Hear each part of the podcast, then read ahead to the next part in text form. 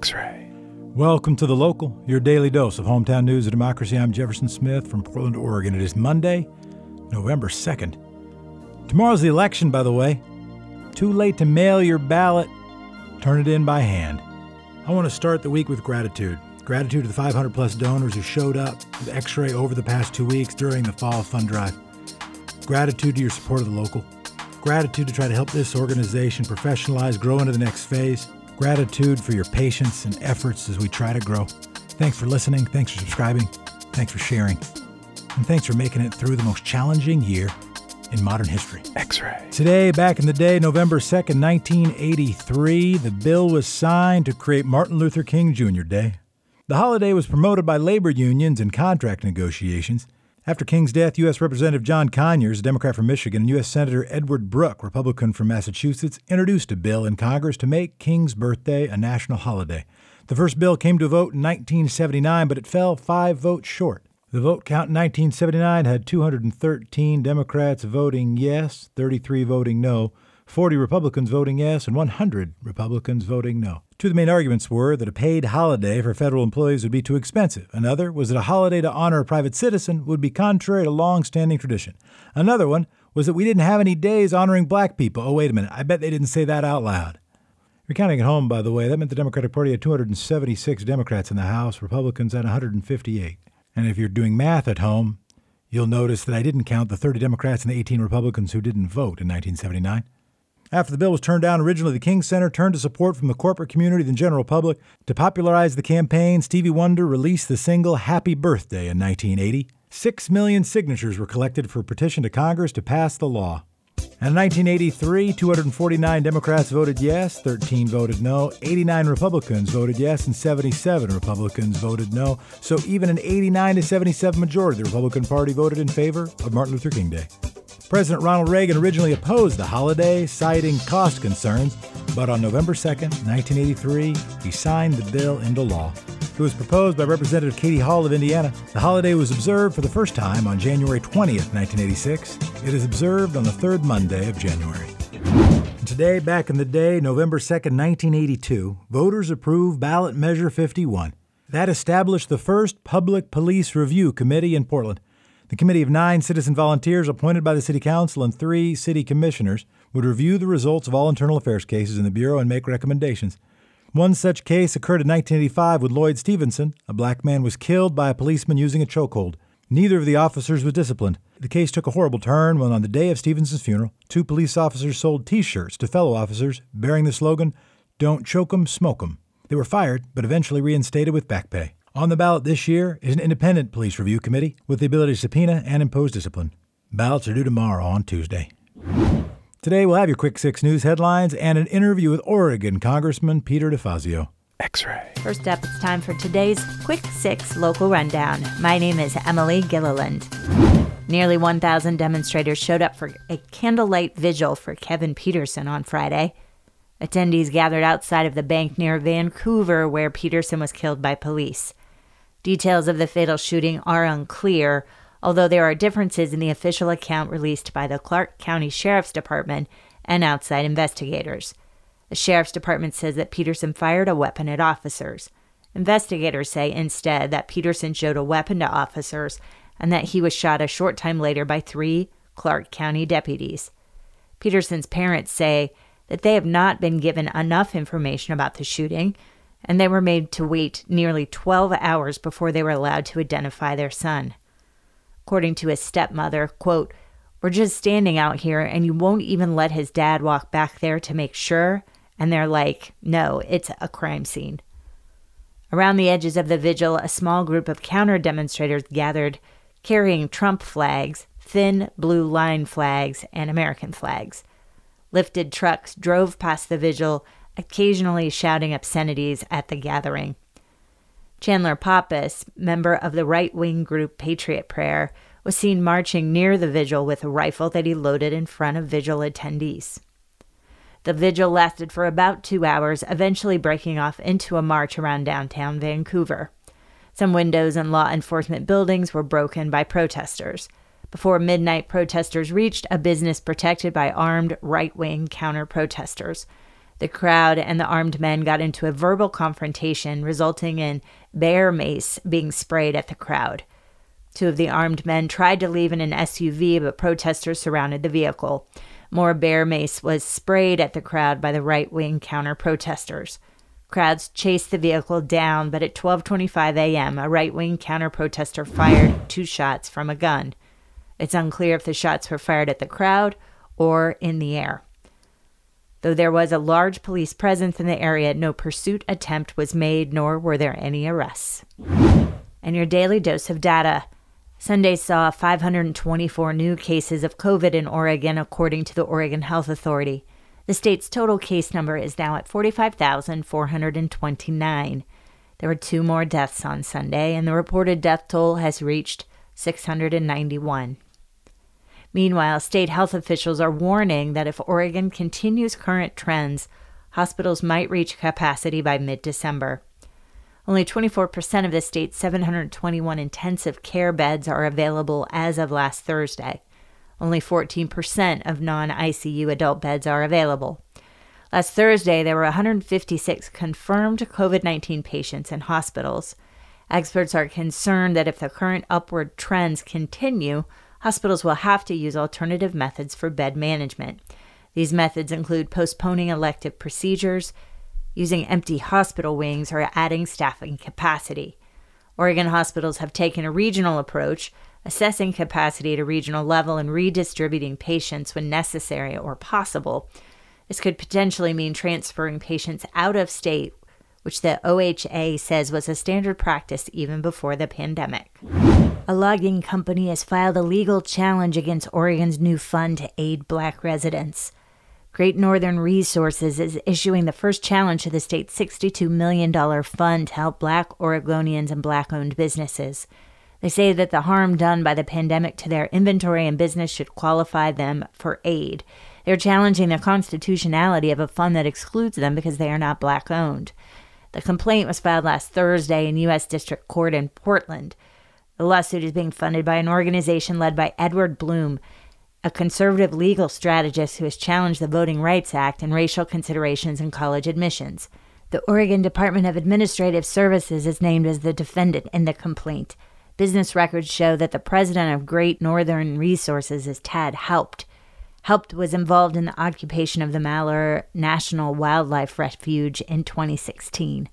The Oregon CARES Fund responded to the complaint by stating, quote, "The Oregon CARES Fund would ensure that the distribution of CARES funds does not perpetuate discriminatory racial disparities." As of October twenty-sixth, the fund has approved over twenty-one million dollars in payments and has actually paid out seven million dollars. While some say the payments might be unconstitutional, others say that because Black Oregonians have long been subjected to discrimination, the funds ensure that money does not perpetuate discrimination-related racial disparities. As of Sunday, over two-thirds of voters have cast their ballots in Multnomah County. fifteen thousand people voted on Sunday, bringing the total number of ballots submitted to three hundred eighty-five thousand six hundred eighty-nine. That's sixty-seven point five seven percent of voters in the county. For comparison, ninety-two million have cast their ballots nationwide. That's sixty-six point eight percent of all registered voters in the country. In the twenty sixteen general election, two days before the election, only forty-eight percent of voters in Multnomah County had cast their ballots. Washington is also seeing record-high early voting, with sixty-five percent of voters casting their ballots early. Washington's ballot includes races for governor, lieutenant governor, and all ten U S House seats. Washington's tenth congressional district features two Democratic candidates who would both make firsts for Washington. Former Tacoma Mayor Marilyn Strickland would be the first Black member of Washington's congressional delegation and the first Korean American ever elected to U S Congress. State Representative Beth Dolio would be the first L G B T Q member of Washington's delegation. Also featured on the Washington ballot, the first time U S voters will make a decision on sex education. Voters will make a choice on a referendum on a measure that was passed earlier this year requiring public schools to provide comprehensive sex ed for all students. Multnomah County may be facing a shortage of wintertime homeless shelters. Coronavirus precautions mean that the county cannot provide the same number of beds it normally has in the winter. County leaders are looking to the public for ideas about large indoor spaces that could be used for severe weather shelter. According to the Joint Office of Homeless Services, the normal shelter capacity of fourteen hundred has been maintained through more open shelter spaces and motels. They also say that two hundred seventy-five new beds will be opening in the winter. These beds will be open twenty-four hours a day. The county is hoping to secure an additional three hundred beds before the winter sets in. They are hoping for three to five large spaces, at least five thousand square feet, in the city center, mid-county, and in Gresham.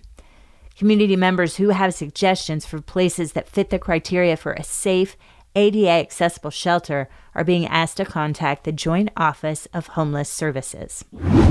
And finally, good news. There's still one day to vote. If you haven't submitted your ballot yet, the deadline has passed to mail it in. You can find your nearest drop box at the Secretary of State website at sos.oregon.gov backslash voting backslash documents drop slash box.html. Most Multnomah County libraries, but not all, are also accepting ballots. Here are the libraries that take them: Saint John's, North Portland, Kenton, Albina, Hollywood, Gregory Heights, Northwest, Rockwood, Belmont, Selwood Moreland, Woodstock, Holgate, Midland, Capitol Hill, Hillsdale, Fairview, Gresham, and Troutdale. Again, you can find all drop boxes at the Secretary of State's website at sos.oregon.gov backslash voting. Ballots can be turned in twenty-four hours a day at these drop boxes. Make sure that your ballot is valid, signed, and sealed. And that's today's Quick Six Local Rundown. X-ray. Up next is an interview with Congressman Peter DeFazio. Jefferson Smith and the congressman speak about the twenty twenty general election, Donald Trump, and Oregon's national influence. On the air right now, longtime congressman from Oregon, Peter DeFazio. Representative, thank you so much for joining us. Hey, Jefferson, thanks. I appreciate the opportunity to talk to folks in Portland. It's an unusual election. Uh, Portland T V only covers twenty percent of my district, uh, Linn County, a red county, uh, a tiny bit of uh, Benton. Uh, but we're bet on Portland T V because uh, they're spending six million dollars against me, and they've been up on Portland T V, so we had to go up too. It's the most expensive house race in the history of the state of Oregon. How expensive is it up to now? Last time I saw it, last, th- last numbers I saw, it was somewhere three or four million maybe each side? I think we're talking, uh, if you consider outside expenditures, et, et cetera, uh, he's got some super PACs, N R A, and others uh, putting in money on his side, Right to Life, uh, and that. Uh, it's going to be well over ten million dollars. Holy mackerel. And I have to say, I've seen the ads here in Portland. My wife, my wife and I commented, wow, don't usually see ads from your congressional district. I remember when I was at University of Oregon seeing Peter DeFazio ads, but it's been less frequent now. Were you surprised? Have you been surprised by this particular campaign, this particular candidate? No, they, they chose him um, uh, very early on. They've targeted me since January of nineteen. They cleared the field for him. Um, they got my perpetual uh, crazy opponent, Art Robinson, out of the race. Uh, Scarlatta's met with him, asked him to get out. Art refused, and then the Republicans said, well, we'll buy you a state Senate seat in Josephine County. And they did. So uh, woe betide our state Senate. Art Robinson is the new state senator representing Josephine County. Uh, and then there was an even crazier batshit crazy woman in there, Jo Ray Perkins. Uh, she and they were worried about her even. Uh, so they gave her money to run against Merkley. They cleared the field for this guy. Uh, he has a profile. They've been doing this around the country. Uh, you know, military uh, profile, absolutely no public service, actually no employment record except for uh, one job at Costco and Dancing with the Stars, and he lists himself as actor-investor. Um, and they've tried to keep him off of legitimate media and only on right-wing stuff.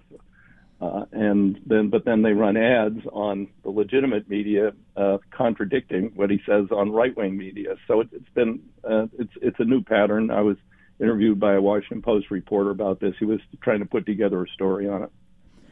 So what you're saying, the dynamic is when he, anybody's going to ask him a question, anybody where there's going to be have some back and forth accountability sort of dialogue, he limits that to a Breitbart or a, or a Fox News brand of media, but then uses that. Oh, yeah, they, go ahead. They put him on Fox a lot. Yeah, no, he's refused. Uh, for instance, he came out against uh, any additional uh, COVID relief. Uh, he's teamed up with Ted Cruz, who's blocking it in the Senate.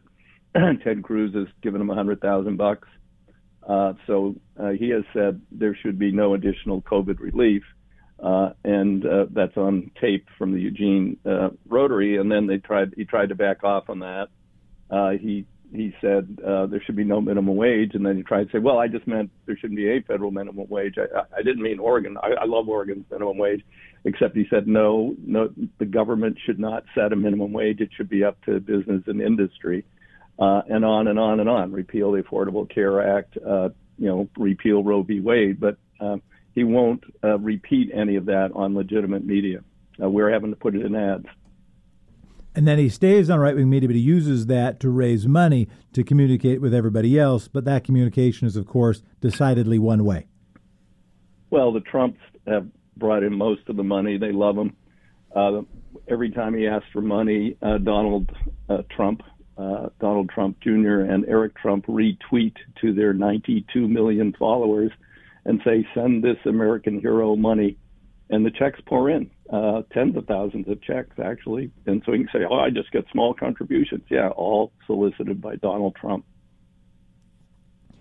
What are the other dynamics? You're looking at your race. What are some of the most important dynamics people should be aware of, in addition to the one we've just been talking about? Well, I mean, a lot of people in Portland, even people in South Eugene, don't uh, have a clue about, about this district. Uh, Hillary won it by five hundred fifty-two votes. Um, and, uh, you know, it, it is, I have seven counties, and uh, four are deep red, one is red, and two are uh, uh, blue in the urban areas, and then uh, purple in the non-urban areas. So it's a, it's a tough district.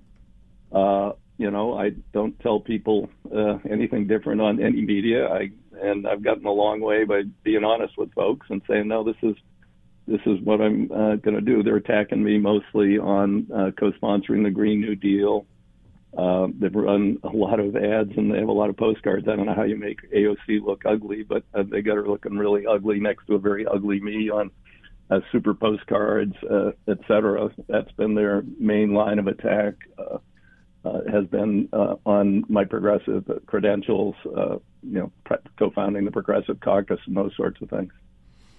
Southern boundary of your district. I mean, you get down to you get down to maybe Myrtle Creek. You get down to Rice Hill. At least I know I've stopped for ice cream there. I think that's your district.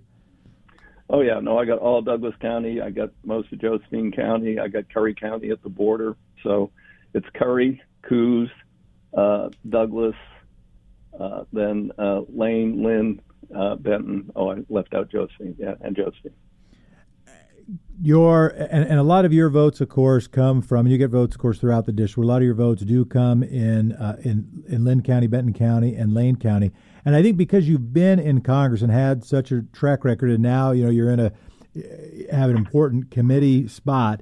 That I think there are people who said, oh, well, there's they can sort of take the race for granted. Has it been, have you had to sort of rattle some cages to let folks know, hey, listen, just because I've been able to win in this district doesn't mean you can take this district for granted. Has that taken a little while for people to uh, wake up to?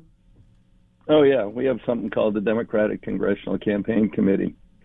Uh, actually, we polled uh, last December because I had a primary opponent. And but we threw in a question at the end about this guy. And even though I had fifty-five percent job approval rating uh, at the beginning of the poll, after they read this guy's bio, we were tied. Yeah. Uh, so we went to the did further polling and uh, after the primary and went to the Democratic Campaign Committee and said, you know, if if you would go out and define this guy, he's going to try and uh, avoid uh, any issues. Uh, and uh, just run on being a hero. And that's what he's done. And uh, if you would just go out and define him with a little bit of money in August, because uh, I I can't go out and rip his face off, uh, you know that wouldn't that wouldn't look right.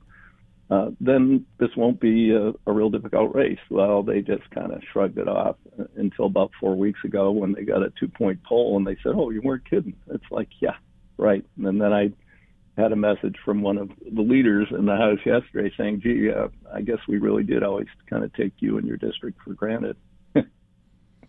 And now it's close. Your view, as I as I think about times when longtime incumbents have not won, have, you know, lost a race and surprised people, I started thinking about what the, and I was talking about it with my with my dad, who I know you know, and mm-hmm. when uh, and I was thinking about the dynamics, and we thought about Bob Duncan against Ron Wyden, uh, thought about Tom Foley uh, up in Washington, and we you know looked at some other examples. He talked about Wayne Morse. And some of the dynamics that occurred to me were, one, a district or, you know, it could be the whole state, but a district changing, right? Not changing a lot, but, you know, changing at the margins in an important way. Second is if there is a surprisingly strong candidate, uh, extra, you know, if there's a, a young Bob Packwood who ends up building a stronger grassroots base or a stronger funding base or a stronger endorsement base than imagined.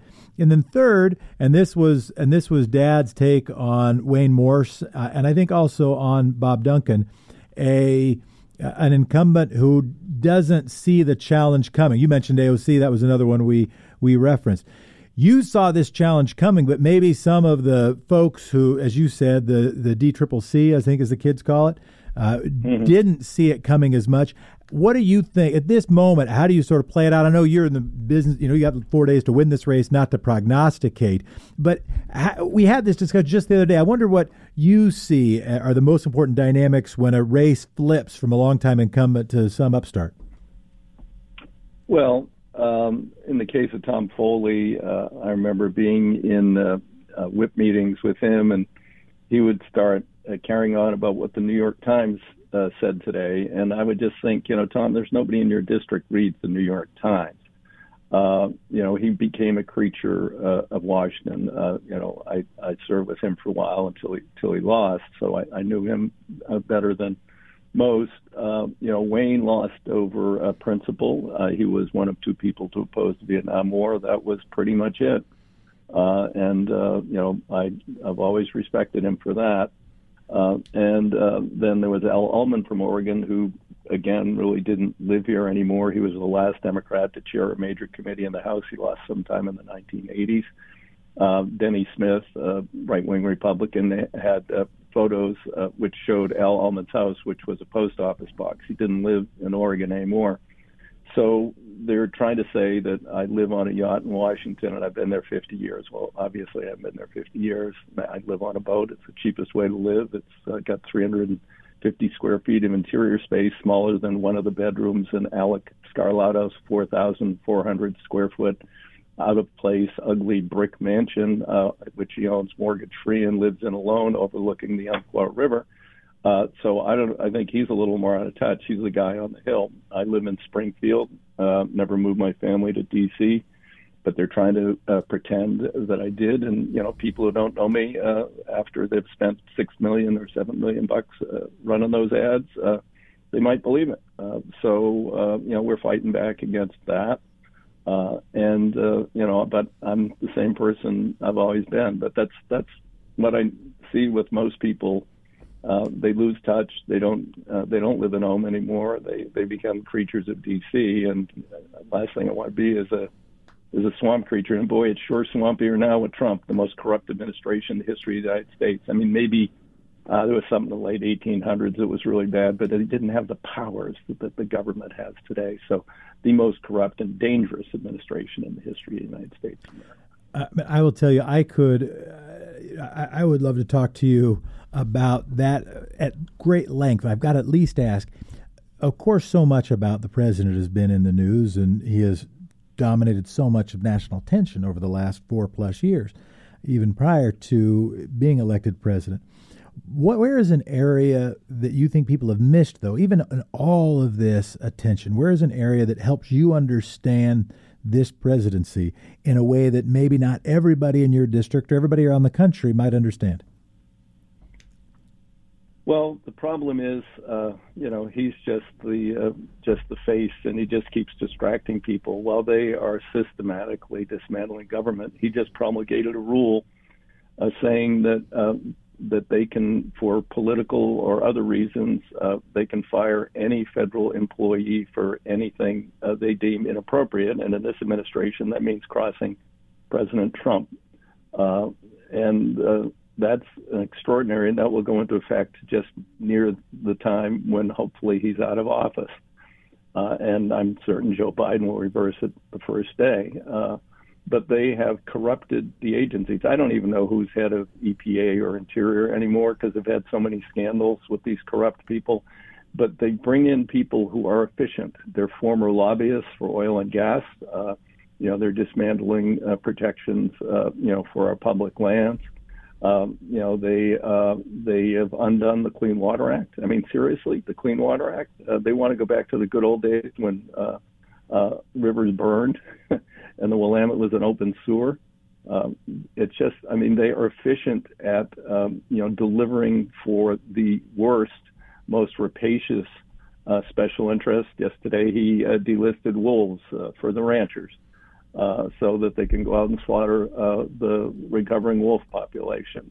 I mean, day after day, you you, you don't notice a lot of it because um, it's just because uh, all you're doing is paying attention to his antics and his, like, watch me over here. I'm being crazy, but, but his people are at the same time uh, totally dismantling things that we all care about, uh, and they're going to have very long-term damage. And then, of course, the major issue of climate change and what they're doing to uh, – Uh, you know, getting us out of the Paris Peace Accord was just the beginning. I mean, what they're doing day in, day out to discourage renewables and push uh, fossil fuels. I mean, uh, you know, he hasn't had much success in reviving uh, coal mining, um, but uh, but they're pushing for uh, drilling, uh, you know, offshore and in sensitive federal lands. Uh, there just should be no federal leases uh, for uh, oil and gas extraction, and hopefully that will come under the Biden administration. Representative Peter DeFazio in the closest congressional race in our region, thank you so much for being generous with your time, and thanks for your service. Okay, Jefferson, thank you. Uh, we'll get on uh, again some other time, hopefully in talk in the past tense about Donald Trump and what his administration did. I look forward to that conversation, Congressman.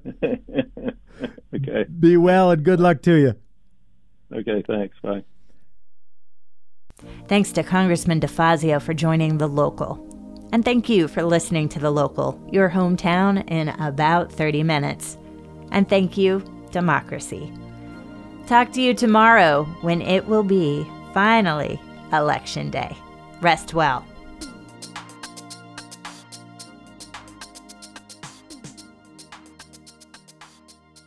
X-ray.